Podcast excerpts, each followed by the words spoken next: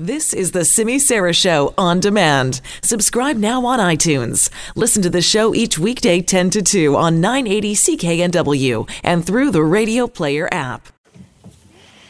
I don't know about you, but when I think about the song Flashdance, I definitely think about Vaughn Palmer from the Vancouver Sun. He's here now joining us to talk about all the latest from BC politics. Good morning, Vaughn. Good morning, Simi. I'm not sure what it is about Flashdance that reminds you of me, but I can't believe it's the dancing. it's the picture, it's the mental picture of that, Vaughn. Uh, now, I know it's easy to be to kind of light about this because looking at the numbers yesterday, BC had a very good day. Yeah, I mean, to be getting ready to move from phase one and all the restrictions to phase two with fewer restrictions, uh, they couldn't ask really for a better set of numbers. Uh, mostly, I mean, one more person died. That's still a sad story 131 people now.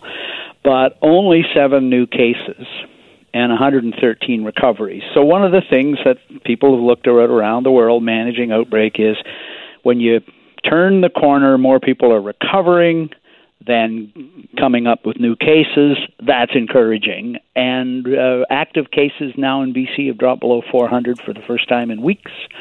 No new outbreaks in long term care, only 63 people hospitalized, 16 in ICU. So all those numbers are better than we've seen really in weeks. And uh, having said that, Dr. Henry said, uh, wait a minute, patience, we're not out of this yet. Everything remains in place till after the long weekend. The restart day for British Columbia is after the long weekend, it is not before. Right. As so people need to keep that in mind because I feel like a lot of them thought that last weekend was the restart day because things have clearly changed out there on the streets. Yeah, I think that's true, although, you know, she's saying as well, she thinks most people are following the rules. She thinks that we don't need coercion, we need persuasion. Uh, she also somebody somebody remarked on Twitter last night that if John Horgan sounds some days sounds like the father's the province's dad, Dr. Bonnie Henry was sounding a little like mom yesterday. quote of the day was maybe the week. He was surely this when she was asked about kissing. Uh, she was at, said, "This is not the time to do rapid serial dating." Okay. I couldn't believe that question because I thought, of course, it's obviously it's going to be spread by kissing. Why does somebody need to ask that uh, question? Well, you know, this has been going on for some time. We've had what uh, two months of these press conferences, forty-five minutes a day. These are longer press conferences than we ever get on anything, as you know. Uh, so uh, I guess you know people are kind of uh, I don't think scraping the bottom of the barrel yet on questions, but there certainly are a lot of interesting questions. Yes, there are. Let's talk about the 14 day isolation, which is something that Dr. Henry remains absolutely adamant on, no matter what the condition. Yeah, I mean she was. This is a really important thing she said yesterday. She said, I am not going to compromise safety for any organization. Now, she was specifically asked about the return of the cruise ship industry to Vancouver because somebody at the Port of Vancouver suggested this week, uh, in the Vancouver Sun of all places, that. Um, the cruise ships might be back by July 1st. And she made it clear that uh, huh, anybody wants to bring a cruise ship into British Columbia or load a cruise ship in Vancouver, they are going to be subject to the 14 day isolation. That's not changing, it's not safe. And then she segued into this idea of Vancouver as a hub city mm-hmm. for the NHL. And she said, no, you know, the 14 day isolation is going to be in place there. And then she got asked about this idea that the film industry has that, oh, well, you know, if you brought an actor in or something to make a TV show or movie in Vancouver, they could, you know, be allowed to come in for a couple of days and not have to isolate. And she didn't. She didn't go for that idea as well. I heard all that and thought, you know what? Um, I'm not sure uh, the NHL thing is going to work. I know the premier spoke to the head of the league yesterday.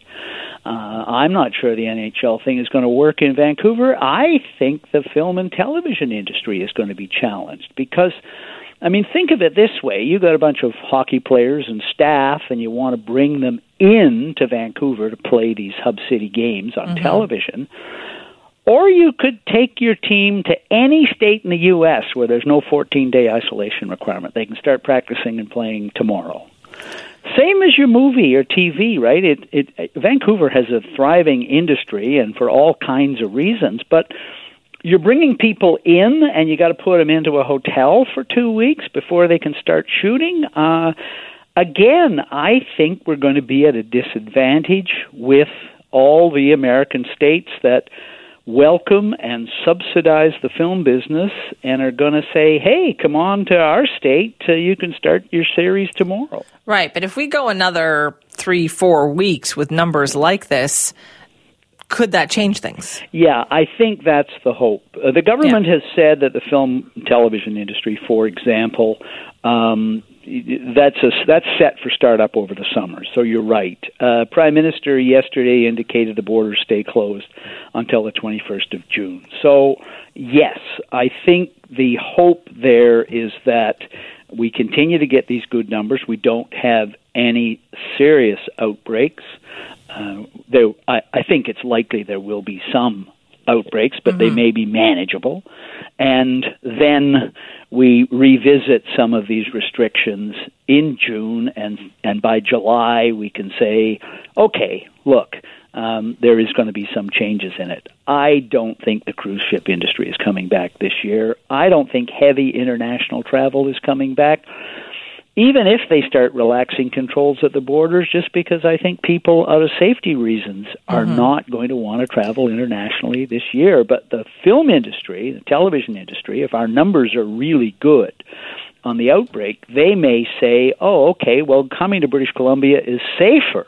You know, we not only have the advantage of the Canadian dollar and the very well trained crews and people there and the locations, but now we've also got an advantage um, assuming the two week rule is going to be waived, we've got an advantage in coming to BC. And what are these two surveys that Dr. Henry has launched? So this is interesting. Where she's thinking of ahead to how do we fully exit from this, and as um, the restrictions are list, lifted, they have to be able to track the outbreaks very, very carefully, identify the infection rate in the population, contact trace. So these surveys are twofold. One is just designed to get public experience, British Columbia's experience with the pandemic. But the other one is designed to sample a couple of things. One is our willingness to cooperate with contact tracing because it it's inherently invasive of our privacy, right? You, you're going to have an app on your phone, or they're, the authorities are going to check up on you. They want to find out who you've met with. They want to look at the restaurant records and see who else ate in the restaurant. Mm-hmm. And the other thing they're asking is, um, would you be willing to take part in serology testing? So that's where randomly they test you to see if you have the antibodies, which means you may not have had the symptoms in the past, but you were actually infected and of course, that'll give them a picture across the province of how widespread COVID 19 really was. Hmm. Okay, so this is all for future use. Yeah, it's all for future use. It's on the BC Center for Disease Control website. Uh, both surveys are there. Uh, okay. It doesn't take very long to take part. And the antibody testing one, I've you probably had this too. I've had notes from people saying, "I think I might have had it. I yeah. was never tested. Can I take part? Can I be tested?" Yes, there'll be two kinds of testing. One will be volunteer, and the other one will be random, so that they can make sure they get the whole slice of the whole population. Interesting. All right, Vaughn. Thank you. Bye, bye, Cindy.